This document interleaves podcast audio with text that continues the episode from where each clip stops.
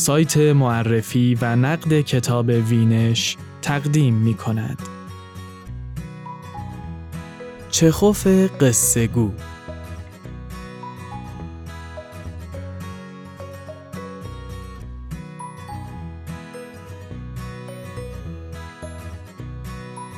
درباره برخی داستانهای فلسفی چخوف نوشته آبتین گلکار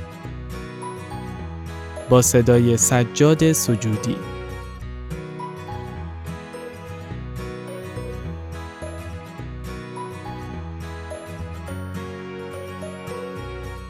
شاید بزرگترین درس فلسفی عقیدتی فکری که بتوان از مجموع آثار چخوف گرفت این باشد.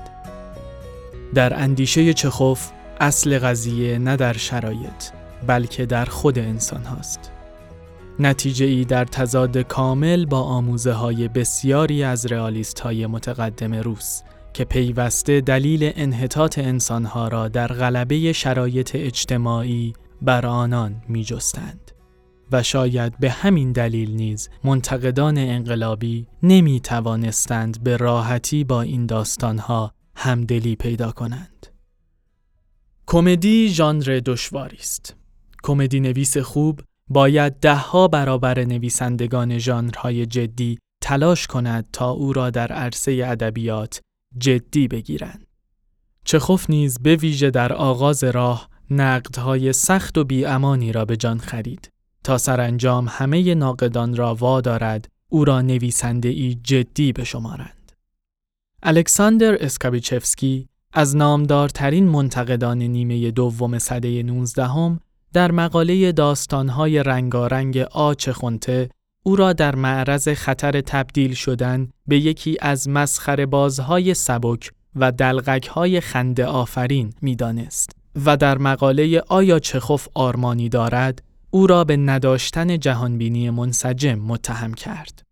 به باور میخایلوفسکی منتقد همفکر اسکابیچفسکی چخوف به شرایط اجتماعی بی تفاوت بود و به قهرمانانش بی البته هر دوی آنان بعدها در ارزیابی های خود تجدید نظر کردند. منتقدی دیگر به نام لئانید آبالنسکی در 1903 یعنی یک سال پیش از مرگ چخوف در مقاله ماکسیم گورکی و دلایل موفقیت او هنگام مقایسه هنر چخوف و گورکی قهرمانان چخوف را ضعیف، اراده، منفعل و خرفت شده نامید و نوشت خواننده آثار چخوف احساس می کند جهان و زندگی به پایان خط رسیده است در حالی که گورکی به خواننده امید و میل به زندگی می دهد. با استقبال خوانندگان سراسر جهان از آثار چخوف در دهه های متمادی و انبوه نقد و تحلیل هایی که بر آنها نوشته شده است، به دفاع از او و تبرعهش از این اتهامات نیازی نیست. داستانهای به ظاهر بیزرر و به ظاهر فاقد تعهد اجتماعی او و قهرمانان مزهک و رقت برانگیزش که در چشم برخی از منتقدان مایه ریشخند یا وهن مقام و جایگاه والای انسان در جهان بودند بدون داشتن جهانبینی و ریشه های عمیق فکری نمی توانستند اینقدر ماندگار و تأثیر گذار شوند. و اتفاقا درون مایه های فلسفی آثار او نیز کاملا منسجم هستند و نسبت به بسیاری دیگر از نویسندگان دیگر در طول زمان کمتر دستخوش تغییر و دگرگونی شدهاند. شاید بزرگترین درس فلسفی عقیدتی فکری که بتوان از مجموع آثار چخوف گرفت همین یک جمله راستیسلاف سمنتکوفسکی باشد. در اندیشه چخوف اصل قضیه نه در شرایط بلکه در خود انسان هاست. نتیجه ای در تضاد کامل با آموزه های بسیاری از رئالیست های متقدم روس که پیوسته دلیل انحطاط انسانها را در غلبه شرایط اجتماعی بر آنان می جستند و شاید به همین دلیل نیز منتقدان انقلابی مانند اسکابیچفسکی و میخایلوفسکی نمی توانستند به راحتی با این داستانها همدلی پیدا کنند. ولی گذشته از این آموزه کلی چخوف در بسیاری از آثار خود به ویژه در داستانهای بلندترش اندیشه های فلسفی عقیدتی مختلفی را گاه حتی با اشاره سریح مطرح می کند. و وارد گفتگویی با نویسندگان اندیشه ورزی می شود که وجه فلسفی آثارشان جای بحث ندارد. در داستان ملالانگیز مثلا که باعث تغییر نگرش میخایلوفسکی به چخوف شد، هم مناظره با فاست گوته می‌بینیم و هم با مرگ ایوان ایلیچ تالستوی. دکتر نیکولای استپانویچ در داستان ملالانگیز همانند دکتر فاست غرق در جستجوی معنای زندگی است.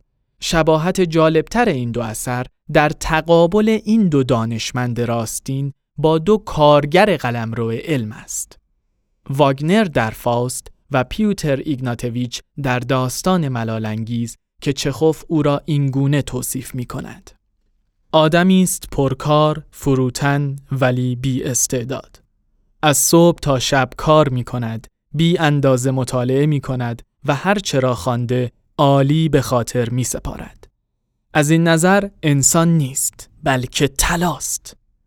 از باقی جهات یک اسب بارکش است یا به قول معروف یک خنگ دانشمند. افق دیدش تنگ و بسته است و فقط به تخصصش محدود می ماند. به روشنی می توانم آینده او را مجسم کنم.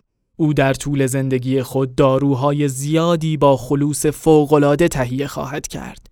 تعداد زیادی گزارش علمی و خشک و بسیار آبرومند خواهد نوشت. دهتایی ترجمه درست و حسابی انجام خواهد داد ولی جنم حتی یک کشف انقلابی را هم نخواهد داشت. کشف انقلابی به تخیل نیاز دارد، به ابتکار، قوه حدس و گمان، ولی پیوتر ایگناتویچ هیچ کدام از اینها را ندارد. خلاصه آنکه او در قلمرو علم کارگر است، نه صاحب خانه.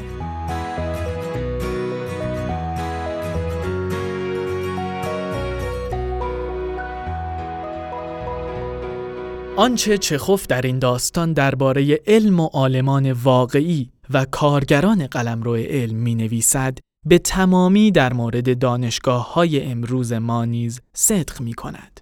چخوف در برخی از داستانهای دیگرش مانند دوئل و راهب سیاه پوش نیز قهرمانانی را به تصویر می کشد که زندگی خود را وقف علم کرده اند. و گفتگوهای جالب توجهی را درباره قدرت دانش و میزان کارایی آن در بهبود زندگی بشر پیش می‌کشند. پهلو به پهلو زدن داستان ملالانگیز با مرگ ایوان ایلیچ تالستوی آشکارتر است. تا حدی که برخی از منتقدان گفتهاند اگر تالستوی مرگ ایوان ایلیچ را نمی نوشت، داستان ملالانگیز نیز نوشته نمی‌شد. در هر دو داستان قهرمان اثر در اواخر عمر در معنای زندگی دقیق می شود و با جرف نگری بیشتری به تقابل خود با اطرافیان و محیط چشم می دوزد. ولی آنچه بیش از شباهت این دو داستان جلب توجه می کند تفاوتی است که میان نگرش دو قهرمان به زندگی و معنای آن به چشم می خورد. به گفته لئانید گروموف اگر قهرمان تالستوی مسئله را برای خود از دید مذهبی فلسفی حل می کند و معنای زندگی را در عشق و گذشت بی حد و مرز می بیند، بینش قهرمان چخوف کاملا اجتماعی فلسفی است و فعالیت سودمند اجتماعی و جهانبینی مترقی را عامل معنا بخش زندگی می داند. داستان استپ بینش فلسفی چخوف را از وجه تازه ای مطرح می کند. داستان ماجرای سفر پسر بچه‌ای در استپهای روسیه است. بخش قابل توجهی از این اثر که یکی از بلندترین داستانهای چخوف است به توصیف طبیعت استپ و پهنه های گسترده آن اختصاص دارد. و از این جهت با اغلب داستانهای دیگر چخوف که معمولا در فضاهای تنگ و محدود رخ می‌دهند و شخصیتهایشان پیوسته در فضاهای پرتنگنا و خفقان آور دست و پا می‌زنند مانند چیزی که در اتاق شماره 6 به اوج می‌رسد تمایز آشکاری دارد. لئانید گروموف ضمن اشاره به معانی نمادین مفاهیم گستره، دوردست، جاده و پرواز در آثار چخوف نمونه های ارائه می دهد تا ثابت کند که چخوف معنای راستین زندگی و رها شدن از ملال روزمره را در بالهای انسان و پرواز او می‌دید. چخوف در زندگی من می نویسد هنر به انسان بال می دهد و او را به دور دست های دور می‌برد. و در داستان مردی در قاب که نامش هم از این لحاظ نمادین است، این اندیشه را مطرح می کند که آزادی به روح بال می دهد. یلنا آندریونا در دایوانیا خسته از زندگی ملالاور خود آرزو می کند کاش مثل پرنده آزادی پرواز کنم و از همه شما دور شوم از قیافه های کسلتان از حرف هایتان کاش فراموش کنم که شما در این دنیا وجود دارید و نینا زارچنایا که هنر به او بال داده است مرغ دریایی لقب می گیرد.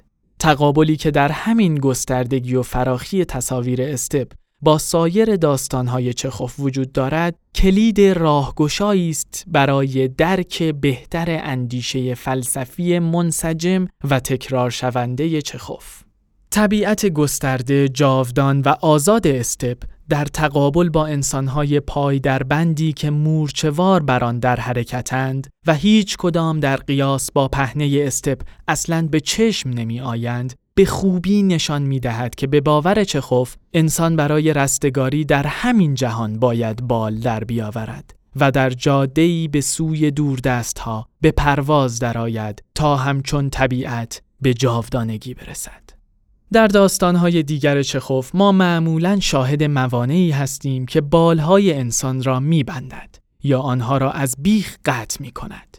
مهمترین این موانع از دید چخوف احتمالاً روزمرگی است و شاید فقط در استپ باشد که حقارت انسانهای بالبسته را در برابر بیکرانگی طبیعت می‌بینیم. ولی شاید بارزترین جلوه افکار فلسفی در داستانهای چخوف در اتاق شماره 6 نمایانده شده باشد. چخوف در سالهای نگارش این اثر به فلسفه مارکوس اورلیوس علاقمند شده بود. دکتر راگین قهرمان داستان نیز گاه جملاتی از این اندیشمند رواقی مسلک نقل می کند. مهمترین آموزه او که بحث اصلی در اتاق شماره 6 حول آن می گردد این است که رضایت و سعادت مفهومی کاملا درونی است و انسان با تسلط بر خیشتن می تواند بر هر عامل نامطلوب بیرونی حتی عوامل فیزیکی مانند سرما یا درد غلبه کند. تعبیری دیگر از همان آموزه‌ای که پیشتر نقل شد. اصل قضیه نه در شرایط بلکه در خود انسان هاست. البته پیامد چنین تفکری از موضع منفعلانه ترساور است. به اعتقاد اورلیوس، انسان به رغم آن که تا ابد در جهان با دروغ و بیعدالتی روبرو خواهد شد، باز باید مطیع و فرمان بردار باقی بماند. او باید آزادانه به سرنوشتش تن دهد، نه آنکه درگیر مبارزه ای شرماور با آن شود. این همان فلسفه است که راگین تبلیغ می کند. و با مخالفت دیوانه ای روبرو می شود که به اعتقاد راگین تنها آدم عاقلی است که او ظرف 20 سال گذشته در شهر دیده است. برخی از منتقدان فلسفه راگین را باز با اندیشه های تالستوی مرتبط می دانند و آن را تجلی آموزه ای معرفی می کنند که به اشتباه به عدم مقاومت در برابر شر مشهور شده است.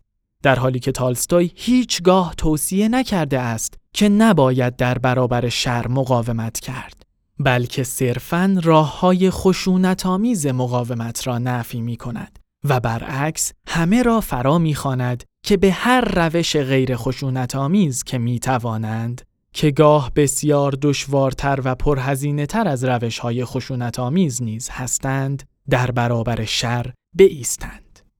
نکته جالب توجه در مورد داستانهای فلسفی چخوف و به ویژه اتاق شماره 6 آن است که پاسخی روشن به مسئله مورد بحث نمی دهند و بیشتر خواننده را در برابر دوراهی فلسفی و پرسشهای بی پاسخ و جاودانه بشر به حال خود رها می کنند. نیکالای استپانویچ در داستان ملالانگیز معنای زندگی بشر را در کار و فعالیت اجتماعی می بیند. ولی در پایان زندگی ظاهرا چندان رضایتی هم از دستاوردهای علمی بزرگش ندارد. مسافرانی که در استپراه می پیمایند و گستره آن را می بینند، باز درس مورد نظر منتقدان داستان را نمی گیرند و همچنان با افق دید تنگ و محدودشان مانع باز شدن بالهای خود می شوند. دکتر راگین که مبلغ فلسفه مارکوس اورلیوس است، هنگامی که در شرایط درد و ستم قرار می گیرد، خلاف اصول خود عمل می کند و خواننده نمی تواند به روشنی قضاوت کند که کدام موضع درست است و انسان سرانجام چگونه باید باشد. چخوف احتمالا همین عدم قطعیت، همین بی پاسخ ماندن پرسش های به ظاهر ساده و همین تعارض میان آرمان و واقعیت را وجه کمدی زندگی می‌دید و به همین دلیل بود که بسیاری از آنچه برای دیگران تراژدی بود به چشم او کمدی می آمد.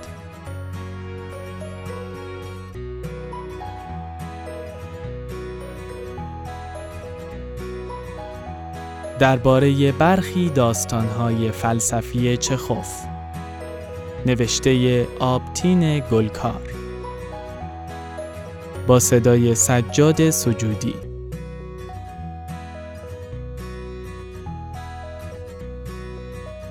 این مقاله و دهها نوشته و نقد دیگر درباره کتاب‌های کلاسیک و جدید الانتشار را در سایت معرفی و نقد کتاب وینش بخوانید.